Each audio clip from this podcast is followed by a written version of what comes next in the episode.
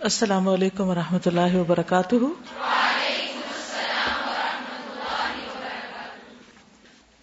نحمد ونسلی علی رسول کریم اما بعد، فاعوذ باللہ من الشیطان الرجیم۔ بسم اللہ الرحمن الرحیم۔ رب اشرح لی صدری ویسر لی امری۔ واحلل عقدۃ من لسانی یفقهوا قولی۔ آج ہم میرا جینا مرنا کے سلسلے میں ذہنی صحت کے بارے میں پڑھیں گے۔ جسمانی صحت پر آپ بہت کچھ پڑھ چکے۔ اب ذہنی صحت کی بات ہوگی۔ قل ان صلاتي ونسكي ومحياي ومماتي لله رب العالمين۔ لا شريك له، وبذلك امرت وانا اول المسلمين۔ آج کل ہر شخص مصروف نظر آتا ہے۔ افراتفری کا دور۔ ضروری نہیں کہ وہ مصروفیت کسی فائدہ مند کام کی ہو یا آخرت میں فائدہ دینے والی چیز کی ہو۔ لیکن لک بزی ہر کوئی کسی نہ کسی چیز میں مصروف ہے۔ اور اس مصروفیت کا بہانہ کر کے وہ اپنے آپ سے بھی غافل ہے اور اپنے آس پاس کے لوگوں سے بھی۔ اپنے گھر والے، عزیز، دوست رشتے دار، ان کی ذمہ داریاں۔ ہر چیز کو یہ کہہ کے ٹال مٹول کی نظر کر دیا جاتا ہے کہ ہم بہت مصروف ہیں۔ جتنی جتنی ایسی بیکار قسم کی مصروفیت بڑھتی جا رہی ہے، انسانوں کے اندر بہت سے ذہنی مسائل بھی جنم لے رہے ہیں۔ لوگوں میں دلچسپی لینے کی بجائے، زیادہ دلچسپی اپنی ذات یا اپنے کام یا اپنے ہی خاندان میں ہوتی۔ کہا یہ جا رہا ہے کہ کسی بھی آبادی کے تقریباً پانچ فیصد لوگ لازمی طور پر ڈپریشن کا شکار ہوتے ہیں۔ مردوں میں اس کا تناسب دو سے پانچ فیصد، جبکہ عورتوں میں پانچ سے آٹھ فیصد۔ یعنی عورتیں مردوں کے مقابلے میں جلد مایوس اور پریشان ہو جاتی عالمی ادارہ صحت کی رپورٹ کے مطابق دنیا کی تمام بیماریوں میں ڈپریشن کو ایک بیماری کے طور پر ڈائگنوز کیا گیا۔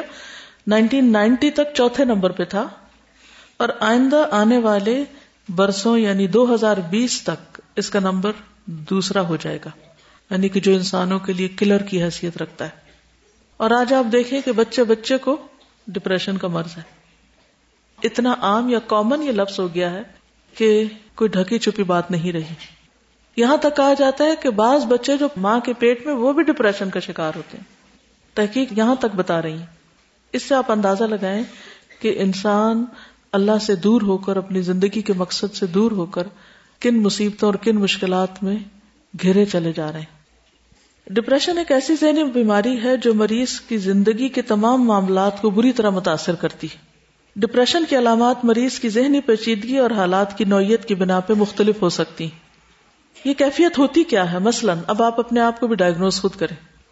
ڈپریشن کی کیفیت میں مریض غم کے موقع پر اپنی پرانی یادیں تازہ کر کے رونے لگتا ہے۔ یعنی کسی نے چھوٹی سی کوئی بات کہہ دی تو صرف اس بات کو نہیں مائنڈ کرتا، بلکہ پرانی جتنی بھی باتیں ہوتی ہیں نا، وہ بھی اس کے ذہن میں گردش کرنے لگتی ہیں اور ان کو یاد کر کر کے روتا رہتا ہے۔ فلاں موقع پہ فلاں نے ساتھ یہ کیا۔ مثلا آپ تھوڑے سے بیمار ہوئے، سر درد ہوا، آپ نے کسی سے کہا کہ ذرا مجھے گولی لا دو یا کہا چائے بنا دو تو اس نے سنی انسنی کر دی۔ تو اس کے بعد آپ کی کیفیت کیا ہوگی؟ روئیں گے؟ صرف اس بات پہ روئیں گے کہ مجھے چائے نہیں بنا کے دی یا کوئی اور بھی بات یاد آئے گی پیچھے سے؟ اور پھر کتنی دیر تک اس کا شکار رہیں گے؟ یہ ڈپریشن کی علامت ہے۔ چونکہ وہ اندر بھرا ہوا ہے، مریض ہے آپ، تو اس کو بس تھوڑے سے نا ہلاوے کی ضرورت ہوتی ہے یعنی کسی بھی چیز سے چھڑنے کی ضرورت ہوتی۔ اور پھر وہ آپ کے اوپر تاری ہو جاتا ہے۔ اگر کسی دوسرے کو کوئی دکھ ہوتا ہے، نقصان ہوتا ہے، تو فوراً افسردہ ہوتا ہے، اس کو اپنے اوپر تاری کر لیتا ہے۔ کبھی ایسا ہوا کہ آپ نے کسی کو تکلیف میں دیکھا اور پھر اس کے بعد آپ خود گہری پریشانی کا شکار ہو گئے؟ اس سے باہر نکلے ہی نا۔ ہوں؟ اچھا اب اپنے آپ کو ڈائگنوز کرتے جائیں۔ آپ اپنے آپ کو مارکس دے سکتے ہیں کہ آپ ایک فیصد ڈپریشن کا شکار ہے یا پانچ یا دس یا سو فیصد کتنا۔ لیکن علامات میں آپ کو بتا رہی ہوں، ٹھیک ہے؟ بعض مریض چہرے پر تو مسکراہٹ سجائے پھرتے ہیں، مگر زندگی کو فضول سمجھتے ہیں اور ہمیشہ مایوسی کی باتیں کرتے ہیں۔ کبھی آپ کا کسی ایسے شخص سے واسطہ پڑا جو ہر وقت مایوسی کی باتیں کرے۔ یہ حالات بڑے خراب ہیں اور ہمارے ملک میں ہر جگہ پر بم پھٹ رہے ہیں اور کسی کی زندگی محفوظ نہیں اور گیس بھی لوڈ شیڈنگ ہے اور بجلی کا بل تو ویسے ہی بہت زیادہ آ رہا ہے اور مرغیاں بھی پتہ نہیں کیا فیڈ کھاتی ہیں اور ہر چیز سے بیزار تو جب اس قسم کے لوگوں سے واسطہ پڑتا ہے تو ان کی باتیں ہمارے اوپر بھی اثر انداز ہوتی پھر ہم بھی خوف کا شکار ہوتے پریشانی کا شکار ہوتے ہیں۔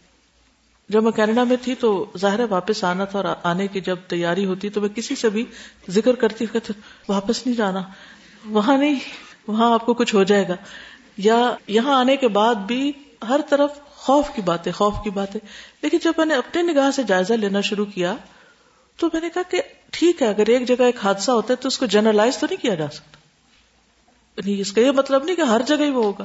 اتنے لاکھوں لوگ رہ بھی رہے تو ہم کیوں چیزوں کو اپنے اوپر تاری کر لیتے ہیں؟ یہ چونکہ اندر کمزور ہوتا ہے نا، تو جیسے جسمانی بیماری میں کیا ہوتا ہے؟ کہ جب آپ کے اندر امیونٹی لو ہو جاتی تو چھوٹی سی بات بھی آپ کے اوپر یعنی کوئی چھینک بھی مارے تو آپ بھی چھینکنے لگتے ہیں۔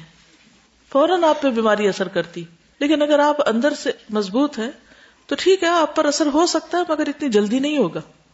تو اسی طرح جو آس پاس آپ کے ڈپریشن کے مریض ہوتے ہیں اور منفی باتیں سوچتے ہیں، وہ ہر وقت ایک ہی بات کیے چلے جاتے یہ ایک بات کو کئی دفعہ دہراتے، پھر آپ کی بھی سوچ وہی ہونے لگتی۔ تو بعض لوگ بظاہر دیکھنے میں خوش نظر آتے ہیں، لیکن اندر سے وہ بہت دکھی ہوتے ہیں، ان کو اسمائلنگ ڈپریشن ہوتا ہے۔ وہ ڈپریشن کو اسمائل کر کر کے ہلکا کرنے کی کوشش کرتے ہیں، لیکن وہ اندر سے سخت دکھی، غمگین اور پریشان رہتے ہیں۔ جسے پھوڑا بنا ہوا ہوتا ہے نا، تو ذرا سا چھیڑو تو بہنے لگے گا۔ یہی ان کا حال ہوتا ہے۔ بعض مریض رونے سے اجتناب کرتے ہیں، کیونکہ وہ اپنے آپ کو ویک ظاہر نہیں کرتے۔ لیکن جب وہ اپنا رونا کنٹرول کرتے ہیں تو ریئیکشن غصے اور چڑچڑے پن کی شکل میں ہوتا چڑچڑے ہوتے ہیں اور غصہ کرتے ہیں۔ چھوٹی چھوٹی بات پہ اتنا فلیئر اپ ہو جاتے ہیں کہ انسان پریشان ہوتا ہے کہ چھوٹی سی بات تھی، اتنا برا ریئیکشن آخر ایسی کیا بات یعنی کبھی کبھار تو غصہ ہر ایک کو ہی آ جاتا ہے۔ لیکن ایسے لوگ اتنے چڑچڑے اور اریٹیٹڈ ہوتے ہیں کہ چھوٹی سی بات بھی اس بھی چیخ اٹھتے ہیں ہر تھوڑی دیر بعد چیخ اٹھتے ہیں۔ یعنی بات نہ کرنا، چیخنا۔ انہوں نے اپنا وتیرا بنا رکھا ہوتا ہے۔ کبھی بچوں پہ چیختے ہیں، کبھی شوہر پہ چیختے ہیں، کبھی نوکروں پہ، کبھی کسی پہ، کبھی کسی پہ۔ انسانوں کی طرح بات ہی نہیں کرتے۔ ایسے بھی لوگ دیکھنے میں آئے ہوں گے آپ کے۔ ہر وقت وہ غصے کا شکار رہتے ہیں پھر۔ کچھ رونے دھونے کا شکار رہتے ہیں، کچھ غصے کا۔ یعنی نارمل انسان نہیں ہے۔ دیز آر آل اب نارملٹیز اس کا یہ مطلب نہیں کہ انسان کو کبھی غصہ نہ آئے، رونا نہ آئے۔ نہیں، رونا آنا تبھی بات ہے، آتا ہے، آنا چاہیے۔ غصہ بھی آنا چاہیے۔ لیکن یہ نہیں کہ سارا دن انسان اس کیفیت میں یا دن کا زیادہ حصہ اس کیفیت میں ہو۔ کبھی کبھار کی تو بات اور ہے، ٹھیک ہے؟ پھر اسی طرح کچھ اور علامتیں ہوتی ہیں جیسے نیند کی کمی، انسومنیا کا شکار ہو جاتے ہیں۔ بعض لوگوں کا وہ ڈپریشن ان کی جسمانی بیماریوں کی شکل میں نکلتا ہے۔ بعض لوگ نشہ آور دوائیں یا چیزیں استعمال کرتے ہیں تو ان کو ماسک ڈپریشن ہوتا ہے۔ یعنی انہوں نے اپنے آپ کے اوپر ایک ماسک چڑھایا ہوا ہوتا ہے اور اس سے وہ اس کو کنٹرول کرتے ہیں۔ بعض لوگوں کا وزن بڑھنے لگتا ہے، بعض کا کم ہونے لگتا ہے۔ بعض لوگ موڈی ہو جاتے ہیں، بہت زیادہ موڈی۔ بعض لوگ مایوسی کا شکار ہو جاتے ہیں، زندگی سے مایوس ہو جاتے ہیں۔ اور وہ ہر وقت موت کی باتیں سوچتے بعض لوگوں کا دھیان پر خودکشی کی طرف ہو جاتا ہے اور وہ اپنے آپ کو ختم کر دیتے بعض لوگ ہر وقت جوکس کرتے رہتے، دوسروں کو ہنسانے کا کام کرتے رہتے یعنی اب نارمل قسم کی حرکات کرتے رہتے۔ وہ کوئی بات سیدھی نہیں کرتے، نہ ان کو طریقے سے کوئی بات کرنی آتی۔ بعض لوگ بہت اتار چڑھاؤ کا شکار ہوتے۔ یا بہت خوش بہت لو، درمیان میں نہیں ہوتے۔ یہ ساری ذہنی بیماریاں ہیں۔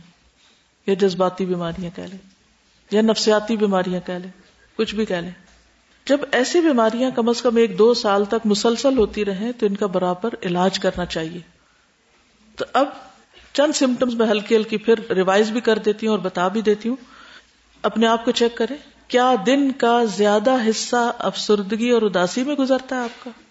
کیا آپ کو ہر وقت اندر سے کوئی غم اور دکھ لائق ہے کہ خوش ہونے والی بات پہ بھی خوش نہیں ہو پاتے؟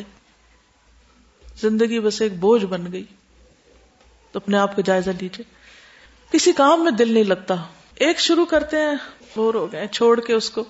چلو یہ کر لیتے ہیں، وہ ادھر ادھورا پڑا ہے، ادھر وہ کر لیتے ہیں، وہ کر لے۔ کچھ بھی مکمل نہیں کرتے۔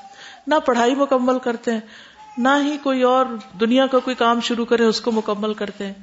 ہر چیز ادھوری ہے زندگی ادھوری۔ پھر ایک گلٹی کانشیس رہتے ہیں ہر وقت، کہ جیسے کوئی گناہ کیا ہوا ہے اور وہ ان کے دماغ پر سوار رہتا ہے۔ اور اس کی وجہ سے بعض اوقات بے اعتمادی کا شکار ہو جاتے اور کیا کرنا؟ ہم اس قابل ہی نہیں۔ کوئی ان کو کام دیا جائے ہم غریب اس قابل کہاں؟ ہم یہ نہیں کر سکتے، ہم وہ نہیں کر سکتے۔ کچھ کرنے کو تیار نہیں، کیونکہ وہ اتنا انڈر ایسٹیمیٹ اپنے آپ کو کرتے اور یہ بھی مایوسی کی ایک شکل ہوتی ہے۔ پھر بعض لوگ ذہنی اور جسمانی طور پر ہر وقت تھکاوٹ کا شکار رہتے کیونکہ یہ اتنے زیادہ خیالات غلبہ پا لیتے ہیں کہ وہ دل بھی پریشر میں رہتا ہے اور پھر وہ جو خون پمپ کرتا ہے وہ پورا ایک سسٹم ان کا اسی قسم کا بن جاتا ہے۔ کبھی بھوک کم ہو جاتی ہے، ان کی کبھی نیند کم ہو جاتی ہے، کبھی زیادہ ہو جاتی ہیں دونوں چیزیں۔ اوور سلیپ کرتے ہیں۔ سوئے رہتے سوئے رہتے سوئے رہتے اٹھنے کا نام نہیں لیتے۔ یا کبھی کھاتے رہتے کھاتے رہتے، بھوک نہیں ختم ہوتی ان کی۔ کبھی کچھ نہیں کھاتے۔ تو یہ بھی اس کی علامتیں پھر سستی، کاہلی۔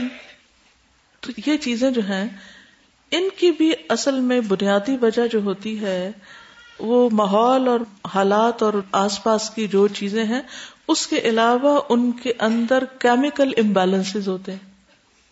یہ کیمیکل امبیلنس کہاں سے جنم لیتے ہیں؟ کوئی ڈاکٹر اگر یہاں بیٹھی ہو تو بتائیں۔ جی بتائیے۔ کیمیکل امبیلنس ڈپریشن کی ایک وجہ بنتے ہیں تو وہ کیوں ہوتے ہیں جسم میں؟ باڈی کا جو نظام ہے وہ اس طرح سے چلتا ہے کہ جو چیزیں ہم سوچتے ہیں یا جس طرح کی زندگی ہم گزارتے ہیں، اس کے مطابق ہمارے اندر جو چینجز ہیں، ہمارا جو میٹابولزم ہے، ہمارے اندر جو ہارمون سیکریٹ ہو رہے ہیں، جو گلینڈز ہمارے جسم کے اندر کام کر رہے ہیں، وہ سب ان خیالات سے اور ان تھاٹ سے متاثر ہوتے ہیں۔ اگر ہم کسی بھی چیز کو منفی طور پر لیتے رہتے ہیں یعنی ہم نیگیٹو تھنکنگ کا شکار ہیں، تو اس کے نتیجے میں ہماری باڈی کے اندر ایسے ہارمون سیکریٹ ہوتے ہیں، جس کی وجہ سے ہمارے برین پر افیکٹ ہوتا ہے اور ہم یعنی مسلسل اندر جو ہمارا بایو کیمیکل سسٹم ہے، وہ سارا خراب ہو جاتا ہے، جس کی وجہ سے ہمیں مختلف قسم کی جسمانی بیماریاں بھی لاحق ہو جاتی ہیں۔ اور ذہنی بیماریاں۔ اسی طرح بعض اوقات کچھ حادثات ہوتے ہیں۔ زندگی میں کچھ ایسے واقعات پیش آتے ہیں کہ جو ذہن اور دماغ پر اتنا گہرا اثر ڈالتے ہیں کہ ان کی تصویر دماغ سے ہٹتی نہیں۔ پھر شیطانی وسوسے جو ہوتے ہیں، اس کو بار بار خیالات کو لا کر کوئی خواب ایسا دیکھ لیا یا کوئی واقعہ ایسا دیکھ لیا کسی کے سامنے کوئی قتل ہو گیا یا کوئی چور آ گئے یا کوئی زلزلہ آ گیا یا کوئی اور اس طرح کا اس نے حادثہ دیکھ لیا، کوئی ایکسیڈنٹ روڈ پہ دیکھ لیا، تو وہ پھر کیا ہوتا ہے؟ بار بار ان کے دماغ میں اس کی تصویر آتی ہے اور وہ جب آتی ہے وہ ان کے پورے سسٹم کو ہلا کے رکھ دیتی تو اس طرح صرف وہ خود نہیں بلکہ وہ اثرات ان کے بچوں کے اندر ان کے نسلوں تک منتقل ہونا شروع ہو جاتے ہیں۔ یعنی ڈپریشن بعض اوقات وراثت میں آتا ہے۔ ماں باپ اگر اس کا شکار ہے تو بچوں کے اندر اس کی علامات ظاہر ہو جائیں گی۔ تو یہ صرف ذہنی نہیں، پھر ایک جسمانی بیماری بھی بن جاتا ہے۔ اسی طرح بعض اوقات کسی کی بے وفائی، کسی کا دھوکہ دینا، کاروبار میں شراکت میں کسی کو نقصان پہنچ جانا رشتے داروں کی طرف سے، والدین کی طرف سے محبت کا نہ ملنا، توجہ نہ ملنا، یہ ساری چیزیں پھر انسان کے اندر پریشانی ظاہر کرتی پھر انسان بعض اوقات کسی شخص کی جدائی سے اتنا زیادہ متاثر ہو جاتا ہے کہ باقی سب کچھ اس کو بھول جاتا ہے۔ دیکھیے، کسی بھی پیاری چیز کی جدائی انسان کے دل پہ اثر ضرور ڈالتی۔ نیچرل سی بات ہے۔ کیا نبی صلی اللہ علیہ وسلم جب مکہ چھوڑ رہے تھے تو آپ اداس نہیں ہوتے کیا یوسف علیہ السلام جب اپنے والد سے جدا ہو گئے تھے تو ان کے والد پریشان نہیں ہوئے تھے؟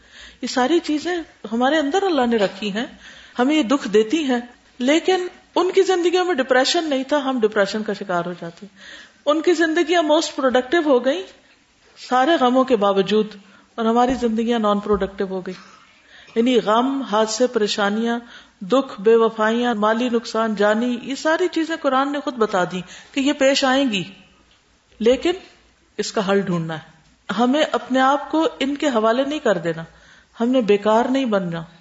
ان ساری چیزوں کو ایک ٹریگر بنا دینا مزید کام کرنے کا۔ اسی طرح بعض اوقات لوگ ڈائگنوز تو کر لیتے ہیں کہ ہمیں ہے بیماری، اس کو مانتے نہیں ہیں۔ اگر آپ کسی سے بھی یہ کہیں تو مجھے لگتا ہے کہ تم کچھ ڈپریشن کا شکار ہو، تو لوگ کیا کہیں گے؟ تم نے مجھے گالی دے دی، میں ڈپریشن کا شکار ہوں۔ مانتے نہیں۔ تو جو بیمار، بیماری کوئی نہ مانے، اس کا علاج کہاں سے ہوگا؟ علاج ہی نہیں ہوتا۔ جی۔ میں یہ کہہ رہی تھی کہ ہم سب ہر بیماری کو ایکسپٹ کرتے ہیں کہ کسی کو ہارٹ ڈیزیز ہوتی ہے یا کوئی بھی جسم میں بیماری ہوتی ہے، فوراً ہم دس لوگوں سے پوچھتے ہیں، ہر جگہ چلے جاتے ہیں۔ لیکن اگر کسی کو ذہنی بیماری ہوتی ہے اور اسے کہتے ہیں کہ آپ سائکریٹسٹ کے پاس جائیں، تو وہ ایک تو اس بیماری کو ایکسپٹ نہیں کرتا۔ آپ کیسے یہ سوچ سکتے ہیں کہ آپ کا جسم تو بیمار ہو سکتا ہے، آپ کا ذہن کیوں نہیں ہو سکتا؟ وہ سب پارٹ آف اے باڈی اور وہ ہوگا۔ اور دوسری بات جو ابھی آپ کہہ رہے تھے کہ مشکلات اور یہ تو مجھے ہمیشہ یہ یاد رہتی ہے نمال اسری یسرا، کہ ہر مشکل کے ساتھ پیرل آسانی۔ جس وقت مجھے کوئی مشکل آتی، بس میں یہ سوچتی ہوں کہ میرے لیے کوئی آسانی پیرل چل رہی ہے، بس مجھے اس کو تلاش کرنا ہے۔ صحیح۔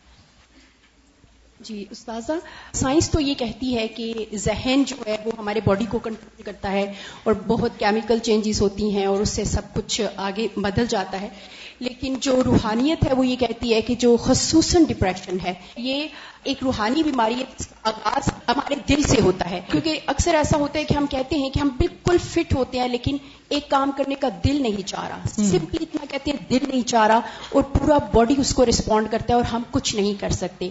اور یہ بھی دیکھنے میں آتا ہے کہ جو شیطان ہے، جیسے ہم نے پڑھا بھی ہے کہ وہ مایوسی پھیلاتا ہے اور اس کی تھوتنی ہے، وہ ہمارے دل پہ رکھ دیتا ہے جب ہم مایوس ہوتے ہیں اور پریشان ہوتے ہیں۔ اور استاذہ، میں چونکہ اس کیفیت سے گزری جب میرے والد جو ہیں وہ اس دنیا سے رخصت ہوئے، تو میرے والد بہت پریکٹیکل ایک مسلم تھے اور میں جب وہ چلے گئے تو میرے اندر جب ڈپریشن آیا تو میں نے سوچا کہ مجھے وہ کرنا ہے جو میرے والد نے کیا تھا اور مجھے زندگی کو اسی طرح گزارنا ہے کیونکہ وہ سنت طریقے پر گزارتے ہوئے گئے اور پھر میں نے ان کے طریقے کو فالو کرنا شروع کیا اور میں نے اپنے دل کی اس کیفیت کو چینج کرنے کے لیے لا حول ولا قوت الا باللہ اور یہ ابھی تک میرے ساتھ ہے، مجھے کام آتا ہے۔ جیسے ہی مجھے پریشانی لگتی ہے یا ڈپریشن کیونکہ ڈپریشن یہ نہیں ہوتا کہ ہر وقت کسی کے اوپر سوارے کبھی کبھی یہ وقتی طور پہ بھی آتا ہے۔ تو ہم جیسے ہی تاؤز پڑھنے کے بعد ہم لا حول ولا قوت الا باللہ کا ورد کرتے ہیں۔ ہماری مایوسی ختم ہونے لگتی ہے اور ایک دم سے آپ کے باڈی میں ایک نئی انرجی آتی ہے اور آپ کا دل آپ کے باڈی کو کنٹرول کرنے لگ جاتا ہے۔ ٹھیک ہے۔ تو بات میں یہ کر رہی تھی کہ یہ ایک بیماری ہوتی ہے جس کو عام طور پر لوگ ماننے کو تیار نہیں ہوتے، لہذا اس کا علاج کرنے کی طرف بھی نہیں آتے۔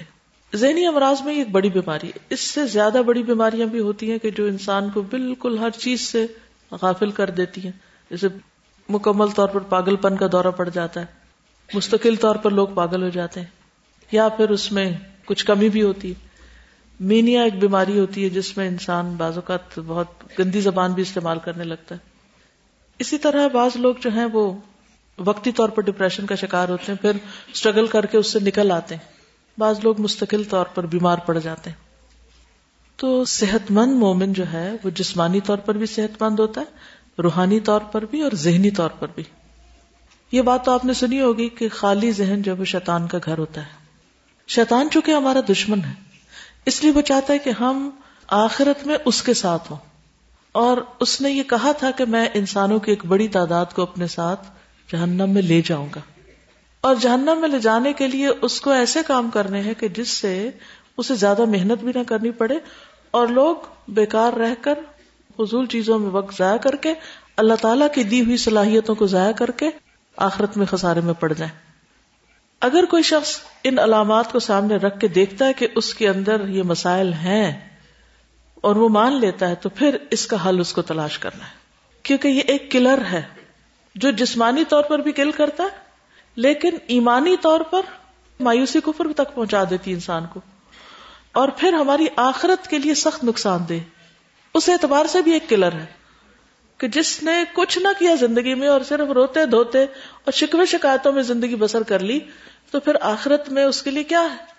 اللہ تعالیٰ نے قرآن مجید میں سب سے پہلے ہم سے کیا چاہے الحمد للہ کہنا۔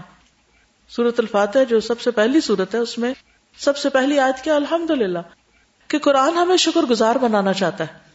اللہ تعالیٰ ہمیں شکر گزار بندہ دیکھنا چاہتے تو ڈپریشن کا مریض اس بات کا کھلا ثبوت ہے کہ اس کے اندر شکر گزاری نہیں ہے۔ کیوں؟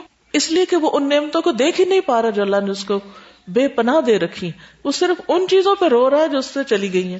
یا ان کو کوئی نقصان پہنچ گیا، یا اس کی زندگی میں کوئی حادثہ آ گیا اور وہ اس سے باہر نہیں نکل پا رہا۔ تو پہلی چیز یہ ہے سورت النساء 29 میں آتا ہے، ولا تقتلوا انفسکم اپنے نفسوں کو، اپنی جانوں کو قتل مت کرو۔ ان اللہ کان بکم رحیما بے شک اللہ تم پر بہت مہربان ہے۔ بہت مہربان ہے۔ اچھا جب ہم اس آیت کا ترجمہ یا تفسیر کرتے ہیں تو عام طور پہ ہم کیا کہتے ہیں؟ کہ بھی خودکشی نہیں کرو، جان نہیں مارو۔ لیکن یہ جو خاموش کلنگ ہے اور اپنے آپ کو ہلاک کیے جا رہے، کیے جا رہے ہیں، بیکار رہ کے، یہ بھی قتل کرنا ہے۔ جب ہم کچھ کر نہیں رہے، ہم پروڈکٹیو نہیں تو کل ہی کر رہے ہیں نا اپنے آپ کو، ضائع کر رہے ہیں۔ ہم دنیا میں بھی زندہ لاش بن کے پھر رہے ہیں۔ یہ لفظ سنا ہوگا زندہ لاش؟ ایسا غمگین اور پریشان اور مایوس انسان، جس کی آنکھوں میں بھی ایک اداسی ہے اور جس کی باتوں میں بھی اور جس کے ذہن میں بھی اور سوچوں میں بھی، وہ زندگی سے بیزار ہے، اس کے پاس کوئی کام نہیں، وہ اپنے آپ کو، اپنے ایک ایک قیمتی لمحے کو ضائع کیے چلے جا رہا ہے۔ تو اس حال میں نہیں رہنا، یہ اپنے آپ کو قتل کرنا ہے۔ تو اپنے لیے بول کے کہیں کہ مجھے اپنے آپ کو قتل نہیں کرنا۔ مجھے اپنی زندگی پیاری ہے۔ مجھے اس دنیا سے کچھ کر کے جانا ہے۔ میں بیکاری میں وقت نہیں گزاروں گی۔ میں اپنے دشمن شیطان سے لڑ کے اس کو گرا دوں گی اور میں وہ سب کچھ کروں گی جو میرا رب مجھ سے چاہتا ہے کہ جس کام کے لیے اللہ نے مجھے پیدا کیا اور جو صلاحیتیں اور طاقتیں اللہ نے مجھے دی ہیں، میں ان کا بھرپور استعمال کروں گی۔ اس کے ساتھ یہ بات بھی یاد رکھیں کہ یہ جو مختلف کیفیات آتی ہیں ہم پر یعنی بعض لوگ ہوتے ہیں نا کہ مسلسل اور مستقل بیماری بن گئی اور بعض لوگ ایسے ہوتے ہیں کہ جو کسی وقت بہتر ہوتے کسی وقت ڈاؤن بھی ہو جاتے یہ کیفیات سب پہ آتی سب پر آتی ہیں۔ اس کو ایکسپٹ کر لیجیے کہ یہ اونچ نیچ ہوگی طبیعت میں موڈ میں۔ کبھی ذہنی تھکاوٹ، کبھی جسمانی تھکاوٹ، کسی کا رویہ کچھ۔ حدیث میں آتا ہے کہ مومن کی مثال گندم کے خوشے کسی ہے۔ مسل المنی مسل السمبلا جو کبھی گرتا ہے کبھی سنبھلتا ہے۔ گندم لگی کبھی دیکھیے ہوا چلتی ہے تو کیا ہوتا ہے؟ ایسے لیٹ جاتی ہے ساری گندم۔ پھر تھوڑی دیر کے بعد آپ دیکھیں گے سیدھی کھڑی۔ ہے تو بعض اوقات ایسی ہوائیں چلتی ہیں، ایسی آندیاں آتی ہیں، ایسے واقعات پیش آتے ہیں کہ جس کی وجہ سے ہم پریشان ہو جاتے ہیں، ہم لیٹ جاتے ہیں۔ لیکن لیٹے نہیں رہنا، پھر اٹھ کے بیٹھ جانا مقابلہ کرنا ہے اس کا، علاج کرنا ہے۔ نبی صلی اللہ علیہ وسلم نے فرمایا، مومن مرد اور عورت پر جسمانی یا مالی یا اولاد کی طرف سے مستقل پریشانیاں آتی رہتی ہیں۔ یہاں تک کہ جب وہ اللہ سے ملتا ہے تو اس کا ایک گنا بھی باقی نہیں رہتا۔ اگر آپ کو اس بات کی پریشانی ہے کہ آپ بہت گناگار ہیں اور پتہ نہیں بخشش ہوتی یا نہیں، تو یہ پریشانی بھی آپ کے گناہوں کی معافی کا ذریعہ ہے۔ اس سے بھی معافی ہو رہی ہے، اس لیے ہوپ فل رہی ہے تو پھر اس پر قابو کیسے پائیں؟ اسلامک پرسپیکٹو کیا ہے؟ ڈاکٹر تو آپ کو دوائیوں پہ لگا دیں گے آپ کو سلا دیں گے۔ حل کیا ہے؟ کرنا کیا ہے؟ استاذہ ہی مجھے اسپرچل ڈیزیز بھی لگتی ہے اور اس کا بھی علاج ہمیں میڈیسن سے تو کرنا ہی ہے لیکن ساتھ ساتھ مجھے اس میں اسپرچل کا بھی ایلیمنٹ نظر آتا ہے کہ اسپرچل ڈیزیز ہے اور اس کو ہمیں قرآن اسکار اور ان چیزوں کے ساتھ اٹیچ ہو کر اللہ سے تعلق جوڑ کر تو یہ بھی بہت فائدہ مند چیز اگر آپ مائنڈ نہ کریں تو اپنی مثال بتا دیں سب کو فائدہ ہو جائے۔ میں ٹو تھاؤزینڈ ٹو میں کیا تھا۔ الہدائی سے کورس، اس کے بعد پھر میں گھر میں کام کرتی رہی۔ تین سال ہوئے میرے ہسبینڈ کی ڈیتھ ہوئی تو اس کے بعد پھر میں نے گھر میں وقت گزارا۔ تو وہ ایک تنہائی، بچے نہیں تھے ہسبینڈ بھی نہیں تھے۔ تو پھر اکیلے رہی۔ تو اس کی وجہ سے مجھے تھوڑا سا ہلکی ہلکی یہ لیفٹ ٹیمپرل ہیڈک شروع ہوئی۔ میں ڈاکٹر کے پاس گئی، ایک ڈاکٹر نے کہا دوسرے کے جاؤ، تیسرے کے جاؤ۔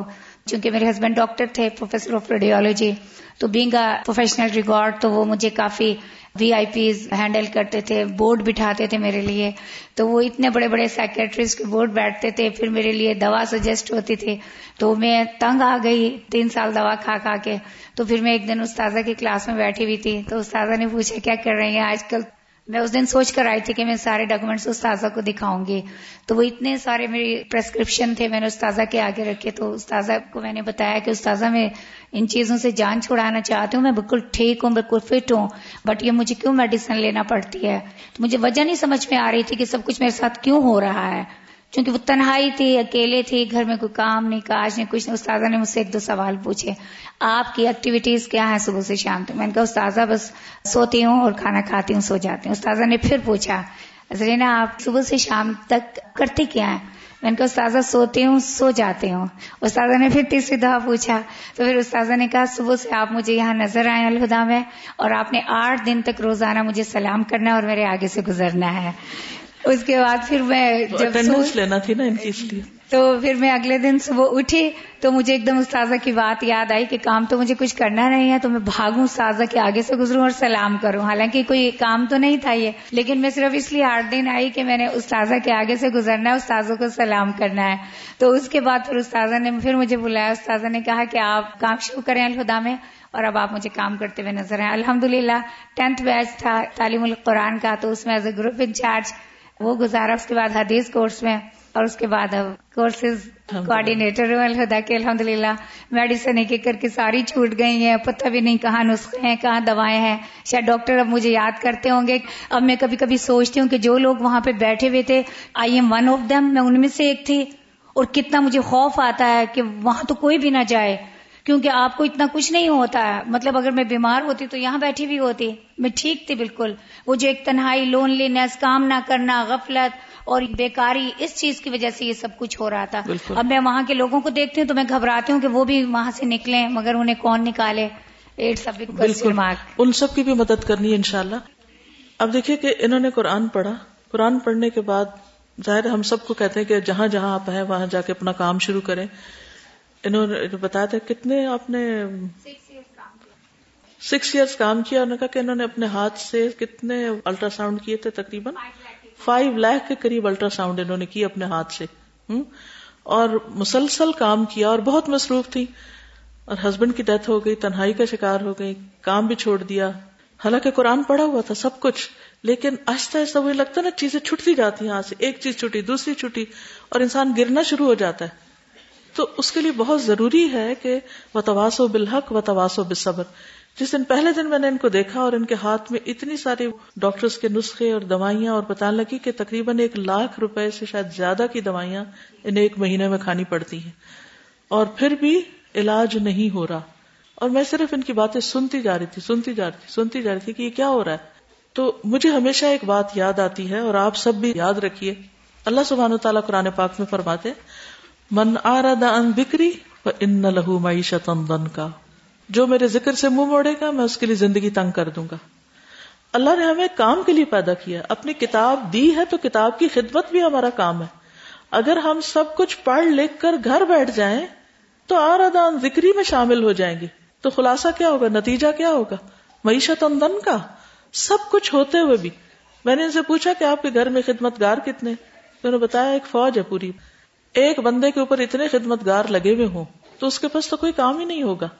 تو ایسی صورت میں اللہ نے اتنی نعمتیں کیوں دی ہیں؟ کچھ کرنے کے لیے دی ہیں نا؟ تو جب ہم وہ نہیں کریں گے جو ہمیں کرنا ہے، تو لازمی نتیجہ یہ ہوگا کہ دنیا میں بھی زندگی تنگ ہو جائے گی۔ تو بہرحال، ڈپریشن کے مرض پر قابو پانے کے لیے صرف دوائیاں کافی نہیں ہیں۔ قطن، اور اس پر یقین رکھیے، اس کے لیے سب سے پہلی چیز ہے عقیدے کی مضبوطی۔ اللہ پر ایمان۔ قرآن مجید میں اللہ تعالیٰ فرماتے وہ انہو ہوا ادحک و اب کا ہنسی اور رونا کس کے ہاتھ میں ہے؟ اللہ کے ہاتھ میں ہے۔ بلا شبہ وہی ہے جس نے ہنسایا اور رلایا۔ دل اس کے ہاتھ میں ہے۔ اگر آپ اللہ کی رضا کے لیے بھاگیں گے، تو وہ آپ کو رونے کے لیے نہیں چھوڑ دے گا۔ پھر اگر روئیں گے بھی تو وہ گرم آنسو والے نہیں روئیں گے جو غم کے آنسو ہوتے ہیں۔ وہ اللہ کی محبت کے ٹھنڈے آنسو ہوں گے۔ اس رونے میں بھی ایک لطف ہوگا، اس میں بھی ایک خوشی ہوگی۔ وہ رونا آئے گا، لیکن وہ اللہ کی یاد میں آئے گا کہ اللہ تو اپنے دیدار سے محروم نہ کرنا۔ وہ غم بدل جاتے ہیں پھر، کیونکہ زندگی کے مقاصد بدل جاتے ہیں۔ پھر انسان حقیر چیزوں کے لیے نہیں روتا، پھر وہ بڑی چیزوں کے لیے روتا ہے۔ کہ اللہ مجھ سے ایسے گناہ نہ ہو، ایسے غلطیاں نہ ایسے کام نہ ہو، کہ جس کی وجہ سے میں تیرے قرب یا تیرے دیدار سے محروم ہوں۔ اب ایک رونا ہے اللہ کے لیے اور ایک رونا ہے دنیا کے لیے۔ دونوں میں فرق ہے نا؟ ہے تو رونا ہی۔ تو اللہ تعالی بندے کو اسی چیز کے لیے رلاتا ہے جس کی وہ چاہت رکھتا ہے۔ تو چاہتوں کے مرکز بدل لیں۔ استاذہ یہ ایک زمانہ تھا مجھ پہ بھی بہت سویر قسم کا ڈپریشن تھا۔ تو مجھے کسی نے شیر پڑھ کے کہا تھا کہ تندی باد مخالف سے نہ گھبرا اے کا یہ تو چلتی ہے تجھے اونچا اڑانے کے لیے۔ تو جب میں نے قرآن پڑھا تو پہلے اس ٹائم پہ مجھے اس کی انٹینسٹی بھی سمجھ نہیں آتی تھی۔ لیکن جب میں نے قرآن پڑھا تو میں نے واقعی ایکسپیرینس کیا کہ جو پرابلم آپ کے اوپر آتی ہے نا وہ اس وجہ سے آتی ہے کہ اللہ تعالیٰ آپ کو ایکسپیرینس بنانا چاہتے ہیں۔ تو یہ بہت بڑی ایک بلیسنگ ہوتی ہے کہ آپ کے اوپر کوئی پرابلم آ رہی ہے۔ کیونکہ اگر آپ ایک چیز کو فیس کرتے ہیں تو دوسری بار آپ اس چیز کو فیس کرنے کے لیے اسٹرانگ ہو جاتے ہیں تو الحمد میں یہ سمجھتی ہوں کہ اللہ تعالیٰ کی یہ بہت بڑی بلیسنگ ہے کہ ایک انسان کے اوپر پریشانی کا لیول آتا ہے۔ تو اللہ سبحان و تعالی بندوں کو مختلف طرح کے آزمائشوں میں مبتلا کرتا ہے۔ پھر وہ یہ دیکھنا چاہتا ہے کہ اب بندہ کرتا کیا ہے۔ کیونکہ بندے نے پروو کرنا ہے نا کہ اللہ، میں ہر حال میں تیری رضا پہ راضی ہوں اور مجھ پہ جو بھی آئے، میں پلٹنا تیری طرف ہے۔ لا ملجا ولا منجا من کا اللہ علیک اعوذ بردا کا من سخطک۔ پھر یہ ہے کہ اس بات کا یقین ہونا چاہیے کہ شفا اللہ ہی کے ہاتھ میں اسی کی طرف جانا ہے۔ وہ ادا مرد تو فہو یشفین اسباب ہیں باقی سب۔ شفا اللہ کے ہاتھ میں۔ جب چاہے، جہاں سے چاہے عطا کر دے۔ اور پھر یہ جو مشکلات آتی ہے مسائب آتے ہیں، یہ اللہ سبحان تعالی کی طرف سے صرف ناراضگی کا سبب نہیں ہوتے یا ناراضگی کی وجہ سے نہیں آتے، بلکہ یہ بھی خیر و بلائی کا ذریعہ بنتے ہیں۔ رسول اللہ صلی اللہ علیہ وسلم نے فرمایا، اللہ تعالیٰ جس کے ساتھ بھلائی کرنا چاہتا ہے، اسے مسائب میں مبتلا کر دیتا ہے۔ اس کے لیے زندگی مشکل کر دیتا ہے۔ اب انہیں زرینہ کے کیس میں دیکھیے کہ جب وہ مشکل حد سے بڑی تو بھلائی کا دروازہ کھل گیا نا ایک موسٹ پروڈکٹیو زندگی شروع ہو گئی۔ تو انسان ہمیشہ ہوپ فل رہے۔ جیسے انہوں نے بھی کہا تھا نا کہ ان مالوسری یسرا، تنگی کے ساتھ آسانی ہے، وہ آسانی کیا ہے اسے تلاش کیجیے وہ نظر آنی چاہیے۔ سمجھ نہ آئے تو کس کی طرف جائیں؟ اللہ کی طرف بڑھیں۔ رسول اللہ صلی اللہ علیہ وسلم نے فرمایا، اللہ تعالیٰ فرماتا ہے، اے ابن آدم، تو میری طرف کھڑا ہو، میں تیری طرف چل کر آؤں گا۔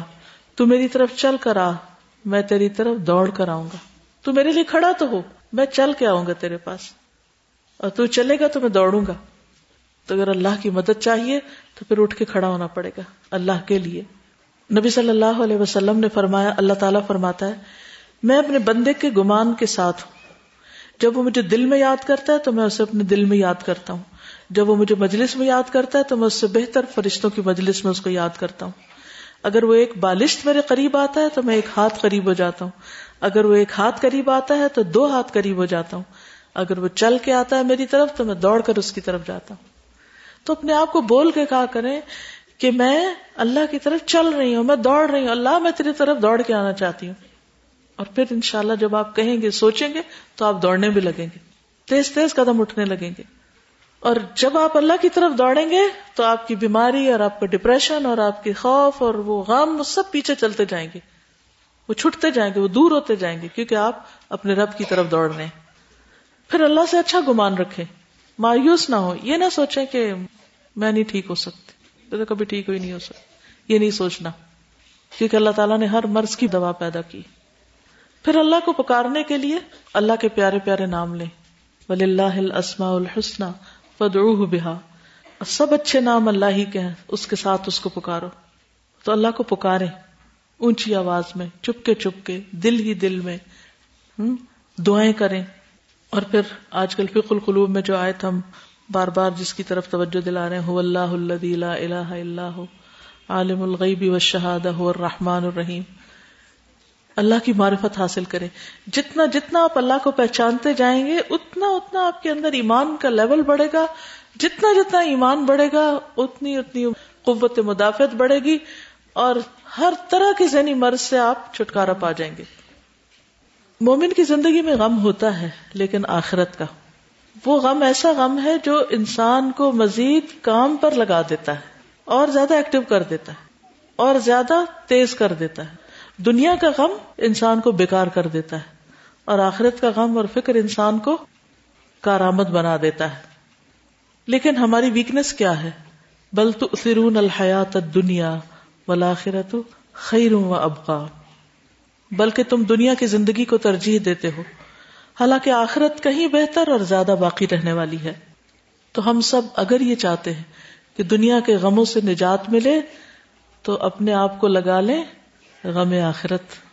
نبی صلی اللہ علیہ وسلم نے فرمایا، جو اپنے غموں کو ایک غم بنا لے اور وہ آخرت کا غم ہو، تو اللہ تعالیٰ دنیا کے غموں سے اسے کفایت کرے گا۔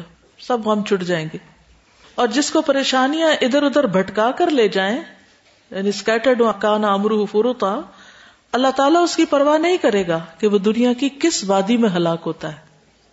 وہ کہاں جا کے گرتا ہے؟ یعنی جو اس چیز پہ پریشان ہے بچوں کے لیے پریشان ہے، اس کے لیے پریشان، اس کے لیے ہر وقت پریشانی کی بات ہے تو پھر اللہ تعالیٰ اس بندے کی کیئر چھوڑ دیتا ہے کہ ٹھیک ہے، جہاں مرضی جا کے ہلاک ہو۔ اللہ نے یہ جو ہمارے اندر پریشان ہونے کی قوت رکھی تھی، یہ دراصل ایک بڑے مقصد کے لیے تھی۔ اور ہم نے اس کو چھوٹی چھوٹی چیزوں کے لیے استعمال کرنا شروع کر دیا۔ تو مس مینجمنٹ ہوگی نا ریسورسز کی۔ رسول اللہ صلی اللہ علیہ وسلم نے فرمایا، جس شخص کا مقصد اور ہرس دنیا ہو اور وہی اس کا ہدف بن جائے یعنی مجسم ہو کے دنیا ہی سامنے آ جائے اور وہ اسی کی نیت کرتا ہو، تو اللہ اس کی آنکھوں کے سامنے اس کا فقر و فاقہ کر دیتے ہیں اور اس پر اس کے معاملات بکھیر دیتے ہیں، پریشان کر دیتے ہیں اس کو۔ اور اس کو اس سے اتنا ہی ملتا ہے جو اس کے لیے لکھ دیا گیا ہو۔ اور جس شخص کا مقصد اور ہرس آخرت ہو اور وہی اس کا ہدف یا ٹارگیٹ بن جائے۔ مجسم ہو کے اس کے سامنے آ جائے اور وہ اسی کی نیت کرتا ہو، ہر چیز میں اسی کے لیے تیاری کرتا ہو۔ تو اللہ تعالیٰ اس کے دل میں غنا کا بیج ڈال دیتے سیٹسفائی کر دیتے، مطمئن کر دیتے۔ اس کے معاملات کو یکجا کر دیتی کہ وہ بکھری ہوئی سوچے ایک نقطے پہ فوکس ہو جاتی، اس کی زندگی میں فوکس آ جاتا ہے۔ اور اس کو پھر اپنی حاجتوں کے لیے بھاگنا نہیں پڑتا اور دنیا اس کے پاس ذلیل اور متی ہو کر آتی ہے۔ دنیا اس کے پاس ذلیل اور متی ہو کر آتی۔ اور اگر ایسا نہیں ہو رہا تو سمجھے کہ ابھی ہم فوکسڈ نہیں ہے بھاگ رہے ہیں ہم دنیا کے پیچھے۔ اس بھاگ دوڑ کو ریورس کرنا ہے، پیچھے کی طرف لے جانا ہے۔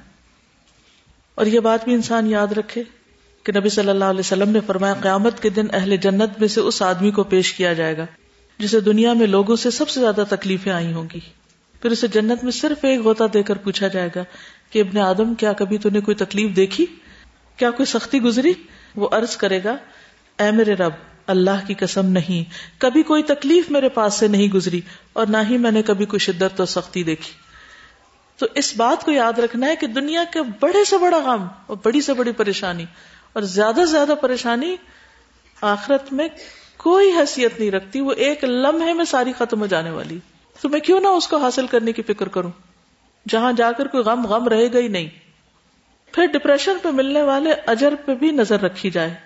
رسول اللہ صلی اللہ علیہ وسلم نے فرمایا، کسی مومن آدمی کے ہاں جب بھی کوئی تکلیف یا ایزا یا بیماری یا رن یہاں تک کہ اگر اسے کوئی فکر ہی لگی ہو تو اس سے بھی اس کے گناہوں کا کفارہ ہو جاتا ہے۔ کسی قسم کی کوئی فکر ہوتی ہے تو اس سے کیا ہوتا ہے؟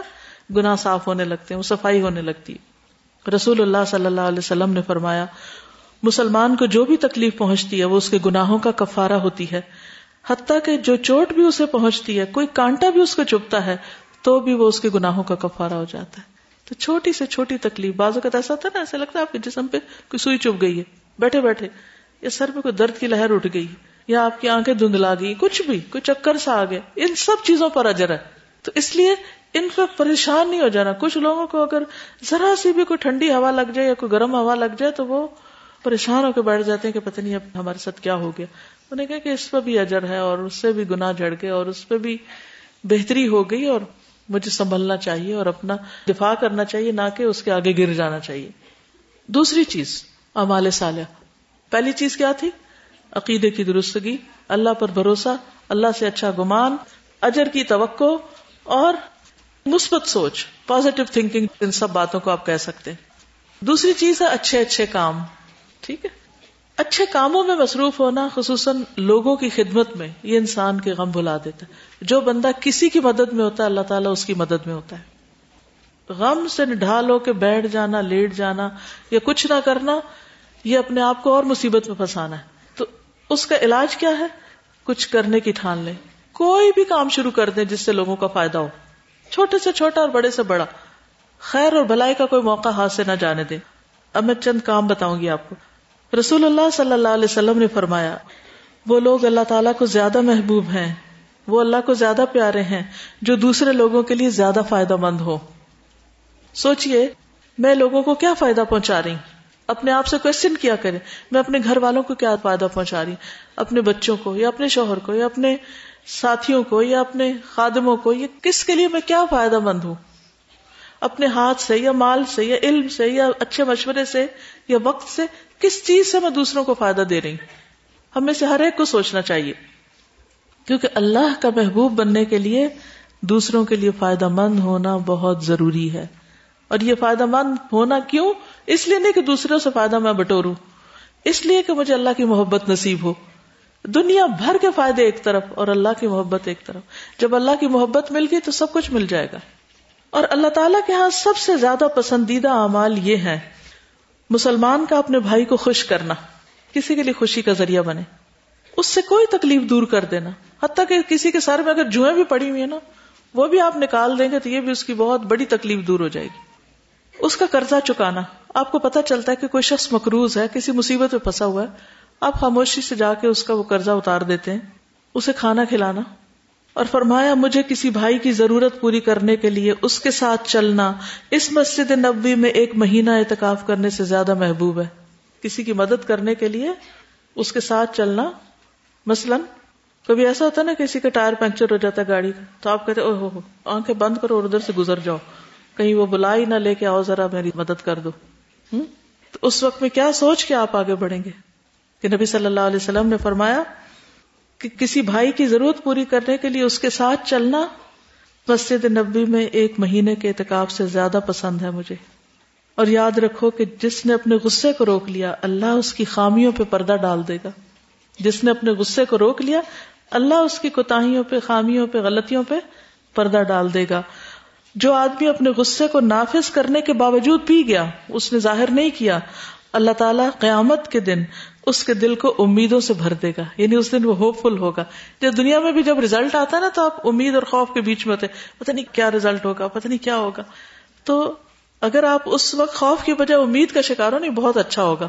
تو آپ دیکھیں وہ کرب کا وقت بھی کتنا عمدہ ہوگا۔ قیامت کا دن حشر کا میدان کرب کا میدان ہے۔ اس وقت کسی انسان کا امید میں ہونا کہ میرے ساتھ اللہ اچھا معاملہ کرے گا اس سارے عرصے کو اس کے لیے خوشگوار بنا دے گا۔ پھر فرمایا، جو اپنے بھائی کے ساتھ اس کی ضرورت پوری کرنے کے لیے چلا، اللہ تعالیٰ اس کو اس دن ثابت قدم رکھے گا یعنی قیامت کے دن، جس دن قدم ڈگمگا جائیں گے۔ اور آخری چیز، بد اخلاقی اعمال کو اس طرح تباہ کرتی ہے جیسے سرکہ شہد میں بگاڑ پیدا کر دیتا ہے۔ پریشانی کا حل کسی کی پریشانی دور کرنے میں ہے، یہ نقطہ جان لیں۔ میں پریشان ہوں تو بجائے اس کے کہ پریشان ہی ہوتے رہے، اٹھ کے کسی اور کی پریشانی دور کرنے کی فکر کریں سوچیں اور کون پریشان ہے؟ مجھ سے زیادہ کون پریشان ہے؟ میں اس کے کس کام آ سکتی؟ ہوں آپ اس کی پریشانی دور کر دیں۔ اللہ آپ کی پریشانی دور کر دے گا۔ لیکن عموماً ہمارے یہاں رویہ کیا ہوتا ہے؟ ہم دوسروں کو پریشان کر کے خوش ہوتے ہیں۔ عموماً لوگ کیا کرتے ہیں؟ دوسروں کے لیے پریشانی کا باعث بنے رہتے ہیں۔ تو ایک تو اس سے بچنا ہے۔ دوسرا یہ کہ اگر کوئی پریشان ہے تو ہمیں اس کی پریشانی دور کرنی ہے۔ نبی صلی اللہ علیہ وسلم نے فرمایا، جو کوئی اپنے بھائی کی مدد میں لگا رہتا ہے، اللہ تعالیٰ اس کی مدد میں لگا رہتا ہے۔ نبی صلی اللہ علیہ وسلم نے فرمایا، جس نے کسی مسلمان کا دنیا کا ایک دکھ دور کیا، اللہ تعالیٰ قیامت کے دن اس کا ایک دکھ دور کر دے گا۔ اور جس نے کسی مشکل میں پڑے شخص کے لیے آسانی کی، کوئی بیمار ہے، اس کا علاج کیا، کوئی دکھی ہے، اس کا دکھ دور کیا، کوئی بھوکا ہے، اس کو کھانا کھلایا، مثلاً۔ اللہ اس کے لیے دنیا اور آخرت میں آسانیاں پیدا کر دے گا۔ جس نے کسی مسلمان کی پردہ داری کی اس کا عیب چھپا لیا، اللہ دنیا اور آخرت میں اس کی پردہ داری کرے گا۔ اور اللہ تعالیٰ اس وقت تک بندے کی مدد میں رہتا ہے، جب تک بندہ اپنے بھائی کی مدد میں لگا رہتا ہے۔ تو اگر ہم چاہتے ہیں ہمیں سپورٹ ملے تو ہم دوسروں کو سپورٹ دینے لگے۔ رسول اللہ صلی اللہ علیہ وسلم نے فرمایا، نیکی کا حکم دینا اور برائی سے روکنا صدقہ ہے۔ کسی بھولے بھٹکے کو راستہ بتانا صدقہ ہے۔ کمزور نظر والے کے لیے تیرا راستہ دکھانا بھی صدقہ ہے۔ راستے سے پتھر، کانٹا یا ہڈی وغیرہ ہٹا دینا بھی صدقہ ہے۔ اور اپنے ڈول سے دوسرے بھائی کے ڈول میں پانی ڈال دینا بھی صدقہ ہے۔ نہیں پانی کنویں سے آپ نے نکالا تھا اپنے لیے، اتنے میں نظر آ گیا۔ کوئی کھڑا ہوا، جیسے موسا علیہ السلام نے کیا تھا کہ وہ لڑکیاں کھڑی ہیں خود پانی نہیں پلا سکتی۔ انہوں نے جا کے ان کی مدد کی۔ اللہ نے ان کی کیسی کیسی مدد کی؟ ان کو کھانا بھی دیا، گھر بھی دیا، شادی بھی، سب کچھ۔ کبھی سوچا آپ نے کہ وہ کی کیا تھی؟ کہ ان کے اوپر اتنی رحمتیں برس گئیں اس پردیش میں، کیونکہ انہوں نے بغیر کسی لالچ کے اللہ کی رضا کی خاطر خود ایک پریشان حال بچیوں کو دیکھا کہ ان کو مدد چاہیے۔ ہماری نگاہیں کیوں نہیں دیکھتی کہ کون ہماری مدد کا مستحق ہے؟ بلکہ ہم جب دیکھتے ہیں کوئی ہماری مدد چاہتا ہے تو ہم آنکھیں بند کرنے لگتے ہیں۔ تو پھر ہماری مدد کیوں ہو؟ جب ہم کسی کی مدد کرنے کو تیار نہیں، تو ہماری مدد کیوں ہو؟ تو ہمیں اپنے ایٹیٹیوڈ بدلنے اپنے رویے بدلنے تو یہ ڈپریشن کی ساری علامات سب ختم ہو جائیں گی۔ پھر اسی طرح رسول اللہ صلی اللہ علیہ وسلم نے فرمایا، دنیا اور اس کی تمام چیزیں ملون ہیں، البتہ اللہ کا ذکر اور اس کی معاون چیزیں اور سکھانے والے یا سیکھنے والے اس سے مستثنا یعنی ان پہ اللہ کی رحمتیں یعنی سیکھتے رہو، سکھاتے رہو، دوسروں کی مدد کرتے رہو، اللہ کا ذکر کرتے رہو، ایسی جگہوں پر رہو جہاں اللہ کے ذکر میں مدد ملتی ہے۔ تو اللہ کی رحمتیں ہی رحمتیں، ساری ڈپریشن ختم۔ پھر دعا اور نماز سے مدد خاص طور پر۔ اللہ بکر اللہ تطمئن القلوب۔ نبی صلی اللہ علیہ وسلم نے فرمایا، اس شخص کی مثال جو اپنے رب کو یاد کرتا ہے اور اس کی مثال جو اپنے رب کو یاد نہیں کرتا، زندہ اور مردہ جیسی۔ تو وہ زندہ لاشیں جو ہیں، وہ حقیقی معنوں میں زندہ ہو جائیں گے اگر وہ اللہ کی یاد اختیار کر لیں۔ اور اللہ کا ذکر کب؟ صبح اٹھتے ہی۔ وہ حدیث یاد کر لے، جس میں آتا ہے نا، شیطان گدی پہ تین گرے لگاتا ہے جب انسان اٹھتا ہے اور اللہ کا ذکر کرتا ہے تو ایک گرا کھل جاتی وزو کرتا ہے تو دوسری کھل جاتی اور نماز پڑھتا ہے تو تینوں کھل جاتی اور انسان حشاش، بشاش ہو کر دن کا آغاز کرتا ہے۔ تو ڈپریشن تو وہی چلا گیا۔ جب آپ شعوری طور پر یہ کام کریں۔ پھر دل کی پریشانی کا ذکر اللہ سے کرنا، بندوں سے نہیں۔ اللہ سے کرنا۔ انما اشکو بفی و حسنی اللہ واللہ بصیر بالعباد۔ جو اللہ کو پتا ہے وہ کسی اور کو تو میں سمجھا ہی نہیں سکتی۔ حتیٰ کہ بعض اوقات اپنی ماں کو سمجھانا بھی مشکل ہو جاتا ہے کہ میں کس کرب میں ہوں۔ آپ بتانے لگتے تو ڈانٹنا شروع کر دیتے ہیں۔ ہم میں سے اکثر میں خود ایک ماں ہوں۔ بچے کو پریشانی کی بات سنانے لگے تو کہتے بس، کافی۔ اللہ سے بات کرو جا کے۔ تو بندے کیا کر سکتے ہیں کسی کے لیے؟ تو کیا کرنا چاہیے؟ اللہ سے باتیں کرے کہ اللہ تعالیٰ، تو تو میرا حال جانتا ہے نا۔ اور سب طاقت تیرے ہاتھ میں تو ٹھیک بھی کر سکتا ہے، تو مجھے ٹھیک کر دے۔ پھر اس کے بعد اللہ کا ذکر پریشانی سے نجات کا ذریعہ ہے۔ نبی صلی اللہ علیہ وسلم نے فرمایا، جیسے اللہ نے تمہارے درمیان رزق تقسیم کیا ہے، ویسے ہی تمہارے درمیان تمہارا اخلاق تقسیم کیا ہے۔ اور بے شک اللہ تعالیٰ مال اس کو بھی دیتا ہے جس سے وہ محبت کرتا ہے۔ اور اس کو بھی دیتا ہے جس سے محبت نہیں کرتا۔ مگر ایمان صرف اس کو دیتا ہے جس سے وہ محبت کرتا ہے۔ ایمان صرف اس کو دیتا ہے جس سے وہ محبت کرتا ہے۔ تو جو اپنے مال کو خرچ کرنے سے بچائے اور دشمن سے مقابلہ کرنے سے ڈرے اور رات سے خوف کھائے، اندھیرے سے ڈر لگتا کہ وہ اس کو پریشان کرے، تو وہ اس قول کی کثرت کر دے، لا الہ الا اللہ، سبحان اللہ الحمد للہ اللہ اکبر۔ پھر اللہ کے آگے رونا۔ نبی صلی اللہ علیہ وسلم نے فرمایا، سات طرح کے لوگ ایسے ہیں جنہیں اللہ تعالیٰ اپنے سائے میں پناہ دے گا۔ ان میں سے ایک وہ شخص جس نے تنہائی میں اللہ کو یاد کیا اور اس کی آنکھوں سے آنسو بہ پڑے۔ پھر نماز کے ذریعے مدد۔ نبی صلی اللہ علیہ وسلم کا طریقہ کیا تھا کہ جب بھی ان پر کوئی مشکل وقت آتا، فوراً نماز کی طرف جاتے۔ اور آپ نے یہ بھی فرمایا کہ انبیاء پر جب کوئی پریشانی آتی تو وہ نماز میں متوجہ ہو جاتے۔ اسی طرح اللہ کی حفاظت حاصل کرنے کا ذریعہ کیا ہے؟ نبی صلی اللہ علیہ وسلم نے فرمایا، اللہ کی حفاظت کرو یعنی اللہ کے احکام کی۔ احفظ اللہ یا کا وہ تمہاری حفاظت کرے گا۔ اللہ کی حفاظت کرو، تم اسے اپنے سامنے پاؤ گے۔ یعنی اللہ کو یاد رکھو تو وہ ہر جگہ تمہارے ساتھ ہے۔ پھر اسی طرح صبح کی نماز خصوصی طور پر، جس نے صبح کی نماز پڑھی وہ اللہ کی ذمہ داری میں، اللہ کی حفاظت میں ہے۔ اور جو نماز ترک کر دے، اللہ کی مدد اس سے ختم ہو جاتی۔ اللہ کی ذمہ داری ختم ہو جاتی۔ پھر سجدوں کی کثرت اللہ کے قرب کا ذریعہ ہے۔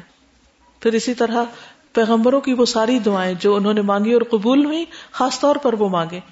پھر اللہ کا ذکر ایک مضبوط قلعہ ہے جس میں انسان دشمن سے محفوظ ہو جاتا ہے یعنی شیطان سے۔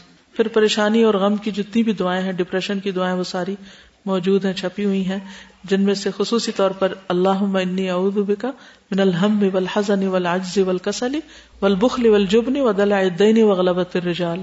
پھر اللہ لا سهل الا ما جعلته سهلا وانت تجعل الحزن اذا شئت سهلا لا الہ الا انت، سبحانک انی کنت من الظالمین۔ اس کے بارے میں آتا ہے، نبی صلی اللہ علیہ وسلم نے فرمایا، کیا میں تمہیں ایسی دعا نہ بتاؤں کہ جب کسی رنج و علم اور آزمائش میں مبتلا شخص اسے پڑھے تو اللہ تعالیٰ اس کی تکلیف دور کر دے گا؟ تو لوگوں نے کہا، کیوں نہیں؟ تو آپ نے فرمایا، مچھلی والے کی دعا، لا الہ الا انت، سبحانک انی کنت من الظالمین۔ اسی طرح، اللہ اللہ ربی لا اشرک به شیئا۔ پھر اسی طرح سورۃ الفاتحہ۔ اور قرآن پاک کا کوئی بھی حصہ پڑھنا۔ آج کے لیے اتنا ہی کافی۔ ہے انشاءاللہ کل اگلا حصہ پڑھاؤں گی۔ سبحان اللهم وبحمدك اشهد ان لا اله الا انت استغفرك واتوب اليك السلام علیکم و رحمۃ اللہ وبرکاتہ